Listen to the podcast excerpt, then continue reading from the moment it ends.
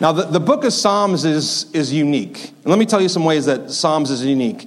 First off, Psalms contains more chapters than any other book in the Bible. There's 150 chapters in the book of Psalms. In Psalms, you will find the shortest chapter in the Bible, Psalm 117. But in Psalms, you will also find the longest chapter in the Bible, Psalm 119. Well, one of the ways that Psalms is unique is that most of the scriptures records God's word to his people. But in the Psalms, we actually get a record of the people's word back to God. This is mostly an expression of the heart of his people to him.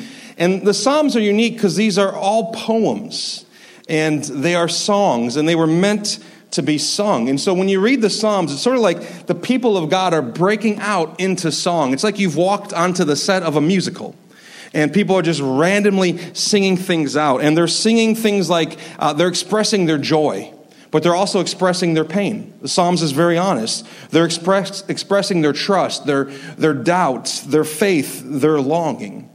And this summer, for this Sunday in July and August, we're going to look at 11 different Psalms, and we're going to learn about how do we express our hearts to God. Now, this morning, we're starting with Psalm 1, which maybe seems obvious to start at the beginning. But Psalm 1 actually serves as the introduction for the rest of the book.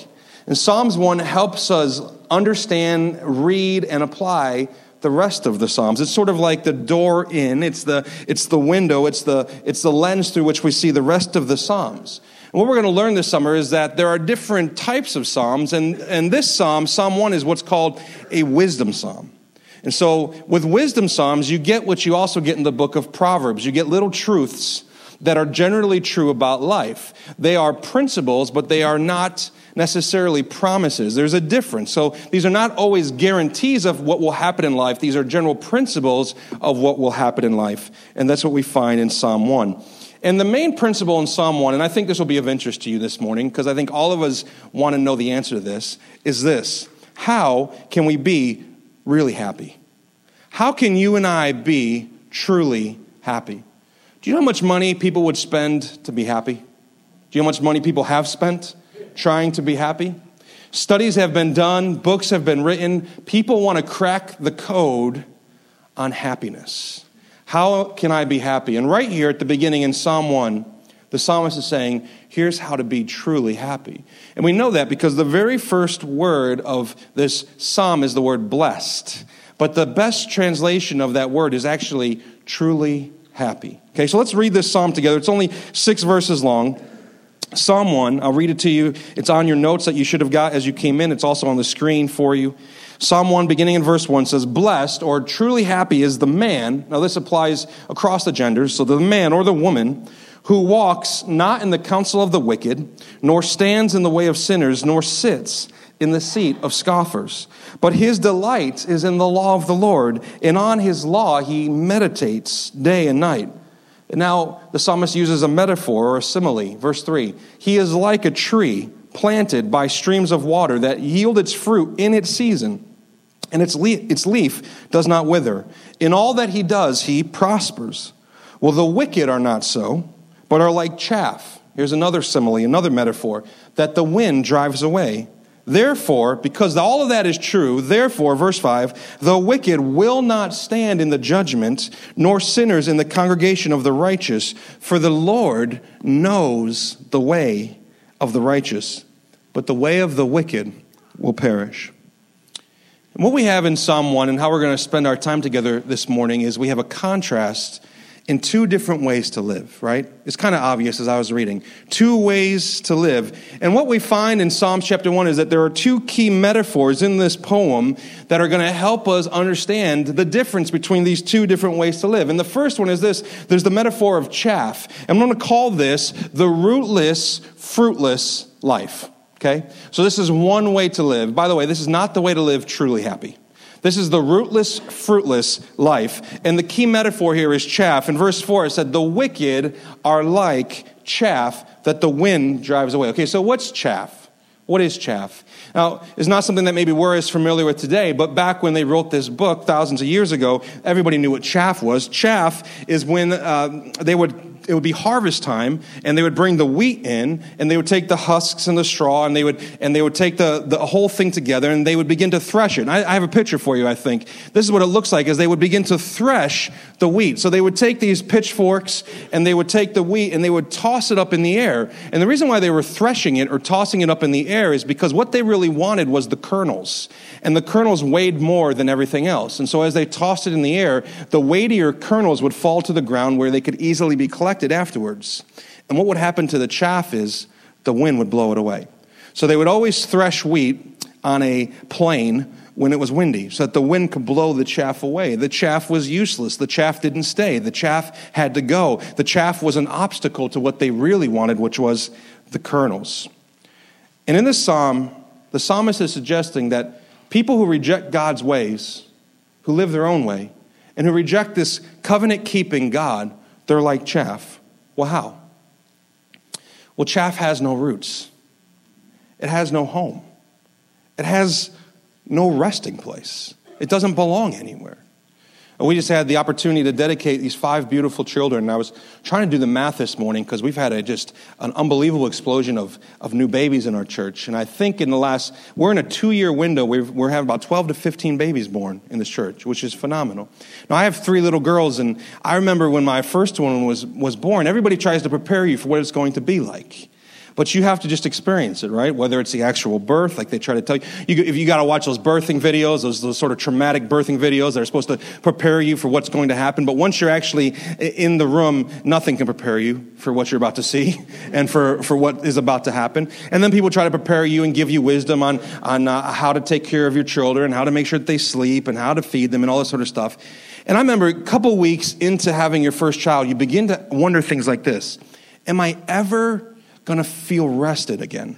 Like, am I ever going to feel fully rested again in my life? And let me just say to those of you that are new parents in this room that are feeling that, I don't have an answer of hope for you, because 10 years later and 3 children later, the answer is no. I still do not know what it means to feel fully rested. And if I don't know what it means to feel that way, you can imagine what my poor wife, Erin, how she feels. We're all searching, both naturally, but also in our souls. We're all searching for rest. We are.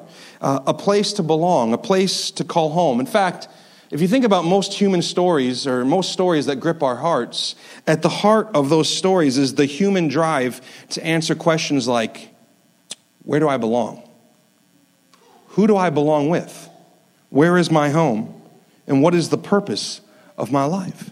So we're all looking for rest, we're all looking for a place to belong, we're all looking for a place to call home, but the way of the wicked, there's no rest. Why? Well, because the world's way tells you this. Well, if you want to experience rest, if you want to really know where you belong, if you really want to matter, if you really want to experience this, then you search for it in your performance, your ability to perform, your ability to achieve, your ability to do something significant with your life. And the problem is that you've learned this, right? The more that you're driven to achieve, the less rest you actually find.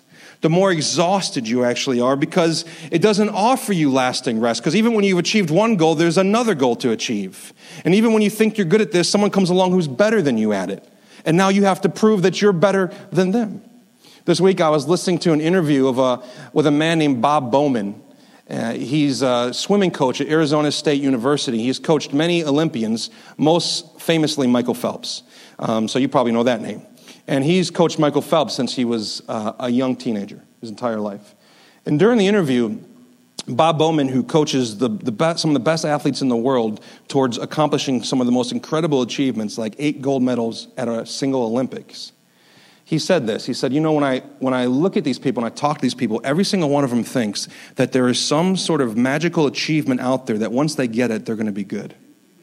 Once they achieve it, they're going to feel good about themselves. They're going to be satisfied.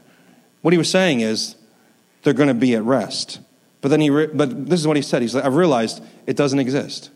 There's no achievement in this world that's going to finally put your heart at rest. And yet the way of the wicked says, keep achieving, keep proving yourself, keep accomplishing things, keep doing things, keep putting more badges on your chest and putting more trophies on your shelf. And it doesn't give us rest. The world's wisdom also says, well, live for yourself. Live for yourself, and maybe also live for the people who are in your tribe, but live for yourself and get yours. But then when you do that, you lead a life, or you live a life that doesn't help other people flourish. In other words, you know what chaff doesn't do? It doesn't bear fruit. Chaff can't bear fruit. And when our lives are not rooted in something beyond our pursuit of meaning and purpose and selfish endeavors, we're never going to bear fruit. We're never going to help other people flourish. Now, how does somebody get to the point where they're on this path, where they're the chaff? What's said in verse 1, did you notice this? It said, "Truly happy is the man who walks not in the counsel of the wicked, nor stands in the way of sinners, nor sits in the seat of scoffers." So the psalmist is sort of giving us the path towards wickedness, but he's kind of doing it in a reverse way. He's saying, you're happy if you don't do this. But let's look at what they actually are not supposed to do. It says, there's a progression of thought here. Did you notice that? Walk in the counsel of the wicked, stand in the way of sinners, sit in the seat of scoffers. And each of these three kind of represent something different. Now, in Hebrew poetry, there is a technique they use called parallelism, where they say lines over and over that sort of mean the same thing. They're just said slightly different, and they're actually not meant to be interpreted individually. They're sort of meant to be interpreted as a one thought. However, the psalmist doesn't give us two lines here. He gives us three lines. And the first two, that's parallelism. The idea of counsel of the wicked and the way of the sinners, those sort of are the same ideas, same thoughts, same sort of level of wickedness. But then he throws a third one in, which is another level, sit in the seat of scoffers. And there's many times in scriptures where scoffers are identified as people who have contempt in their heart towards others, towards God, who mock his ways. And the psalmist is saying, this is a whole nother level of lostness and wickedness. And when you look at these three phrases, walks, stands, sits, it doesn't take a Bible scholar to recognize the progression, right? Walking by, standing still, taking a seat. There is this progression that the psalmist is saying. And the first one is the idea that first you begin to think the way the world thinks. It's thinking. Then the second one is then you begin to behave the way they behave. It's your approach to life. And then the last one, when you sit in the seat of a scoffer, when you're sitting in a seat that on the back says seat of a scoffer, guess who you are when you're sitting in it? You're the scoffer. And the final step is belonging. So you go from thinking to behaving, to belonging. So this is how it starts. It doesn't start with your identity being wicked. It starts with you beginning to think the way that other people think. Oh boy, that looks good. I think that looks good. I think I would like that. That seems to make sense. That sounds good. And then you move into behavior. Well, this feels good, and this makes me happy, and this satisfies me for a season. And then eventually it becomes your very identity. Well, this is who I am. This is my home. This is where I rest. And now you're lost. So what's the outcome? In verse 5 it says, here's the outcome. The wicked will not stand in the judgment, nor sinners in the congregation of the righteous. Well, what does this mean? The phrase to stand in the judgment means that this person will not be given the floor or provided a forum in which to speak his or her piece. And the phrase sinners in the congregation of the righteous means that there's no place for you there. So here's a sort of rhymey, easy way to remember the outcome. The outcome is this. When you walk this wicked way, when you live this life, when you are chaff, number one, you have no case for yourself. And number two, there's no place for yourself. You have no case. You have no case to make. And what the psalmist is saying, if you live this way, you will not be able to stand before God someday and defend yourself. You will not have a case, and God himself will not defend you, which, by the way, not to get to the end of the message, is our only hope. Our only hope is not that we've got a good defense. Our only hope is that God will defend us, that God will speak for us. Not that we've lived a good, moral, well-behaved life, but that we've trusted in Jesus and his life on our behalf. But what the psalmist is saying here, if you live this way, you have no case for yourself, but you also have no place for yourself. You don't belong. You'll find no rest. This is the rootless, fruitless life. Thankfully, there's another life in this psalm. We're going to call this one the rooted, fruitful life. I thought rooted, fruited would sound nice, but it doesn't make any sense. The rooted, fruitful life. And here we get a different metaphor. So we go from the chaff to, you remember what the righteous were like? This is actually not a metaphor. Sorry, English teachers. I know it's a simile because the word like is in there, but there's a simile. The righteous is like a tree. This is the other metaphor. A tree, verse 3, planted by streams of water that yields its fruit in its season and its leaf does not wither. And all that he or she does, he or she prospers. This is the image of a tree in a very dry climate. These Psalms were written in the Middle East where they were located. It was a desert climate, and everybody knew trees only grow near rivers. They only grow where there's a water supply. And so this tree is growing in a dry climate because it's rooted near a constant supply of water, and the tree receives water through its roots. Now, in 2009, some researchers at Virginia Tech did a study on little trees, trying to understand trees and their root systems. And I thought this was interesting. They learned that the ratio of the root radius, in other words, the ratio of how far the roots spread to the actual diameter of the trunk, was about 38 to 1. So for example, to make this make more sense, a 6-inch tree, imagine a little 6-inch tree, would have roots underneath the ground that spread out as far as 19 feet. 6-inch tree, 19 feet. Roots. Roots beneath the surface. Roots you don't see. Roots, here's one of the things that roots do. Roots dig in. They provide stability, and they provide strength. They hold the tree up. They do. And listen, the fact that you and I need to be planted by waters, and we need to have deep roots, as exciting as that sounds, you know what that means? It means there's going to be times in life where you're going to need those deep roots. You're going to need them. Because you heard, what was the young man who spoke this morning? What was his name? John. You heard John say it. He preached it before I could. You heard him say it this morning. When you start following Christ, life doesn't automatically get easy. In fact, in a lot of ways, it becomes more challenging because you become more in touch with the issues in your heart, and the Spirit is working on you in new ways. And there are challenges around you because not everybody likes that you're living this way, right? So being this tree in this psalm doesn't mean that life will always go our way. And here's what else it doesn't mean. It also doesn't mean that you're always going to feel strong or look strong. What it means is your roots are in the right place. That's what it means. In fact, there's a phrase in there that said the leaf doesn't wither.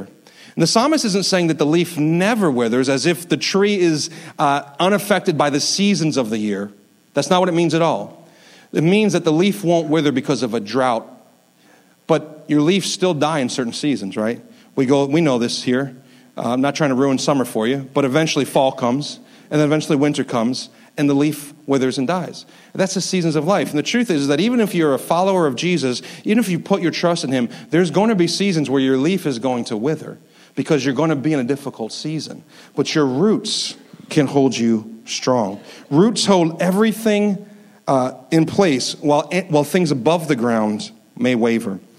I was studying this because palm trees are an interesting example of this.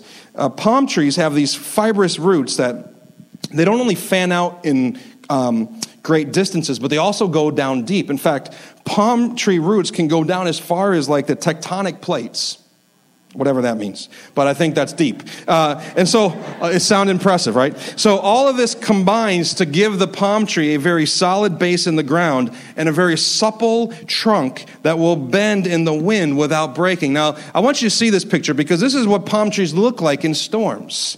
And maybe as you're looking at this, you can relate to this. You can say, you know what? This is me sometimes, right? This is me in life, bending, not breaking. And what's holding it in place is its deep roots. Now, this is what we want to look like. Go to the next picture. Like this is who we want to be, right? This is our lives. It's a beautiful day. We're standing up straight. The sun is shining. But whether it's this picture or the other picture, you know what? They both have the same roots. And sometimes we look at people who are maybe struggling, bending in a storm, and we maybe judge them. And we maybe think, well, if you just had more faith, you would look like this. But you know what? This tree, go to the other one, this tree and this tree, they got the same roots. They have the exact same roots, but they're in a different season. They're in a different experience. One looks strong, one looks on the verge of breaking. And here's the truth that we learn, not to press this metaphor too much, but I think this is true from this text. To survive the storms of life, you have to have deep roots. To survive the storm, you have to have deep roots. So roots help us stand up. But roots also do something else. They get to you what you need to live and to be fruitful. The roots are the ones that go after the water that the tree needs to live and to be fruitful. And, you know, many times in our lives, we're like, I wish I was more godly. I wish I had more character. I wish I was more patient in traffic. I wish I wasn't so frustrated by this family member or this person at work. I wish I could be this way. What you're saying is, I wish there was more fruit in my life. And the psalmist is saying it starts with the roots in your life. It's roots, then fruits. You can't have fruit without having real roots, because roots is what brings the water, so to speak, into your system that you can then turn into fruit. Now, fruit, a couple things about fruit. First off, producing fruit takes work on the behalf of the tree. I don't mean like you ever see I don't mean that you ever see trees like sweating and grunting, like trying to push out fruit, like, you know, really striving. They're just kind of being, but here's what I mean. Trees don't just take water and channel it and produce more water.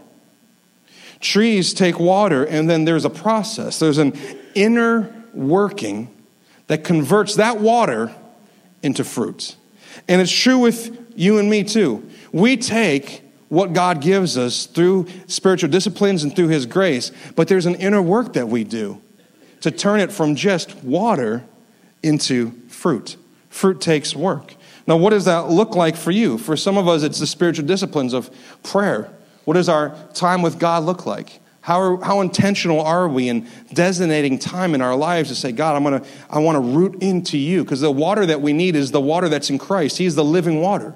Prayer. How about opening up our Bibles and reading our scriptures and going to the scriptures and saying, God, I need your truth, and giving and serving and showing up and being rooted. I think part of being rooted is being rooted in a church, being rooted in a community, these spiritual rhythms. So fruit takes work. Another thing that's true about fruit is that fruit is for others. You've never seen a tree consume its own fruit.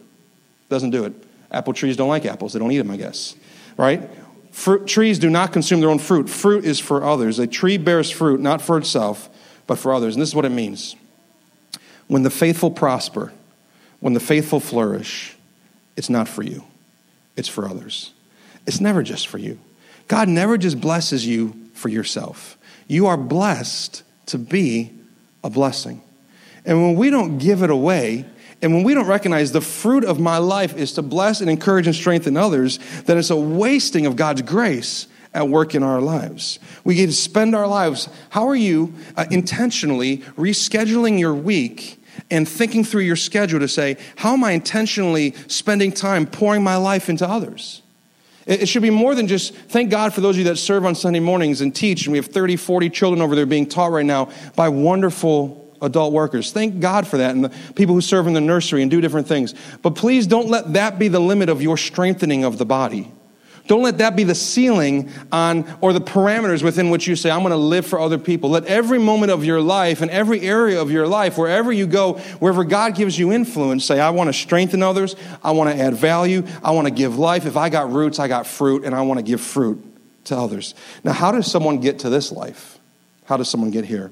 And the psalmist tells us in verse 2, it says, his delight is in the law of the Lord, and on his law he meditates day and night. And let me just make a couple comments, then we're going to come to a close. Two things we do to get on this path of the rooted, fruitful life.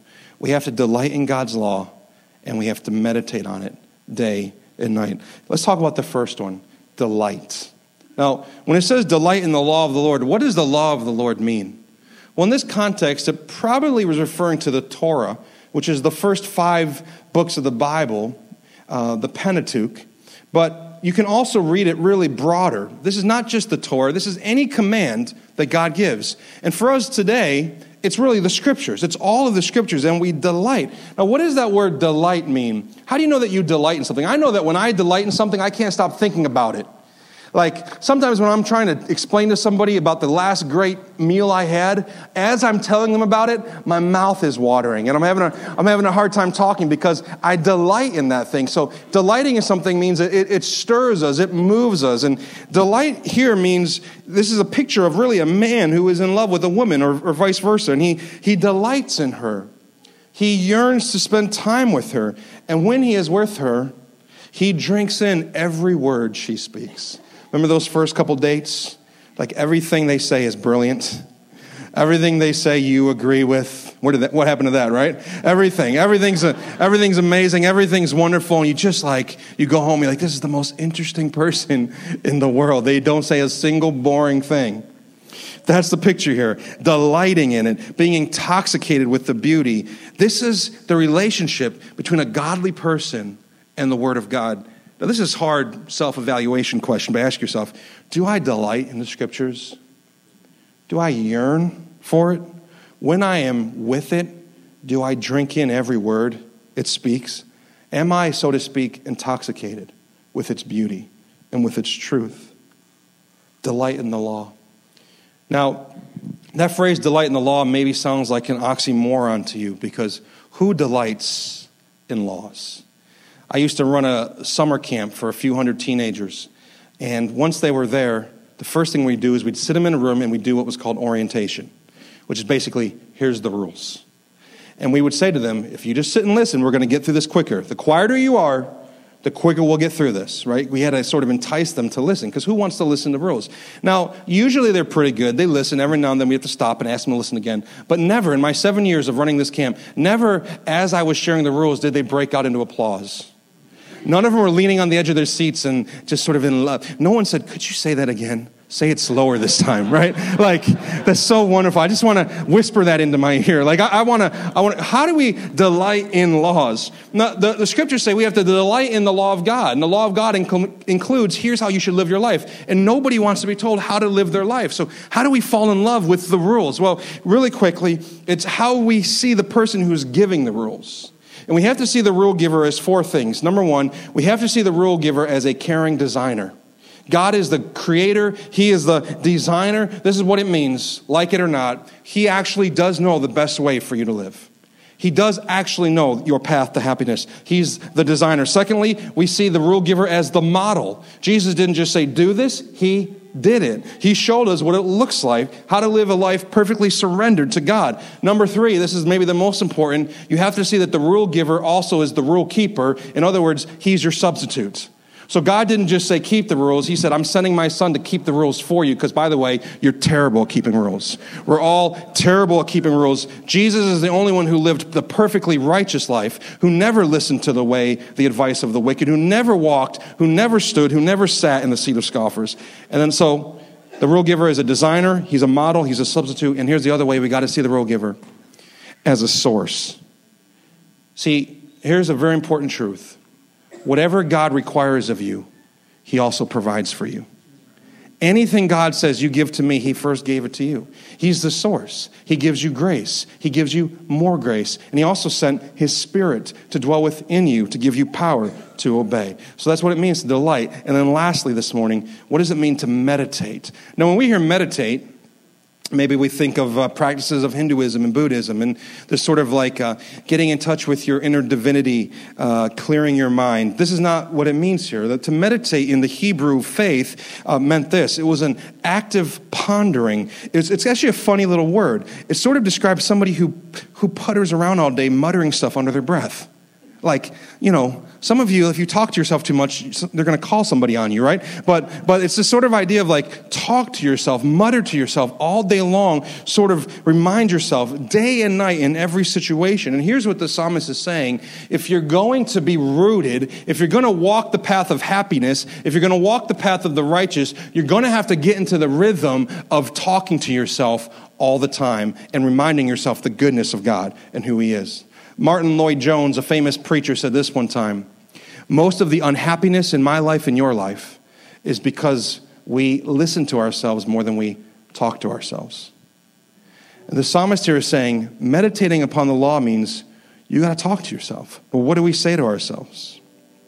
I was listening to an interview earlier this week with a man named Varun Soni. He's a doctor. He's the dean of religious life at the University of Southern California. He's also a practicing Hindu. And he's saying that when people try to answer the question, why are you the way you are? You know, as a parent, many times you find yourself probably saying that to your children. Why are you that way? And then usually you blame your spouse for why they're that way. But why are you the way that you are? Why do you live that way? There's really two competing answers, and they're actually complementary. But the biologist would say it's nature. And the sociologist would say it's nurture. Is it nature? Or is it nurture? And it's both. But this guy, Varun Soni, this dean of religious life at USC, said, there's another word, and the word is narrative. So there's nature, your DNA, your makeup, your personality, who you are. There's nurture. We heard about sort of some of the negative effects of growing up in an environment that's not healthy. There's nurture. That affects who we become and who we are. But then he said, we underestimate narrative. Now, what's narrative? Narrative is simply this: the story you tell yourself.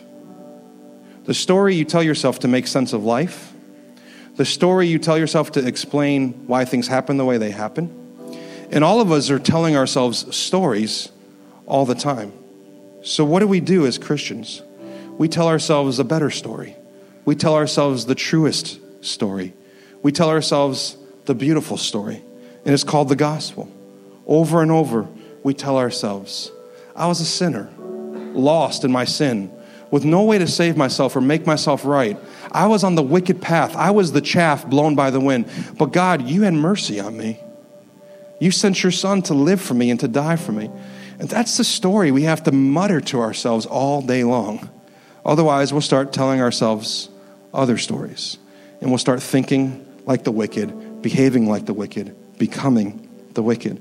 And what's the outcome in verse 6? It says, the Lord, last thing, the Lord knows the way. The Lord knows the way of the righteous, but the way of the wicked will perish. This idea that the Lord knows the way of the righteous, this is not like a cognitive knowledge. This is not like he knows because God knows everything. He knows it all. This word knows here means that he knows, listen to this, he knows you with two things. He knows you with affection, and he knows you with approval. Now, does that set your heart at rest at all? That God can know you with deep affections and with real approval? You know, we walk in the counsel of the wicked. We stand in the way of sinners. We sit in the seat of scoffers. But Jesus looks at us with, God looks at us with affection and approval. Why? Because of Jesus. Now, you remember how earlier we said the wicked, there's no case for them and there's no place for them? Well, because of Jesus, you know what's true? There's a case for you and there's a place for you. And the case for you is this: Jesus is your defender. He's your high priest. He goes before you. And he says, I know they didn't get it right. I know they didn't get it right, but I got it right. I came as their substitute and I got it right. And so don't judge them based on their work. Judge them based on my work, on my life, because they've placed their faith and trust in me. They're not trusting in themselves anymore. They're trusting in me. And so Jesus is your great defender. He stands before in the courtroom of heaven as your defender saying, I can make a case for this person. Not based on who they are, but based on who I am. But also that means there's a place for you. There's a place you belong. There's an eternal place for you. And if you were to breathe your last, there's a place in heaven for you because of Jesus. And this is true happiness. This is true happiness. Not getting your stuff, not getting your way, but knowing that God knows you with affection and approval. Let's pray together this morning.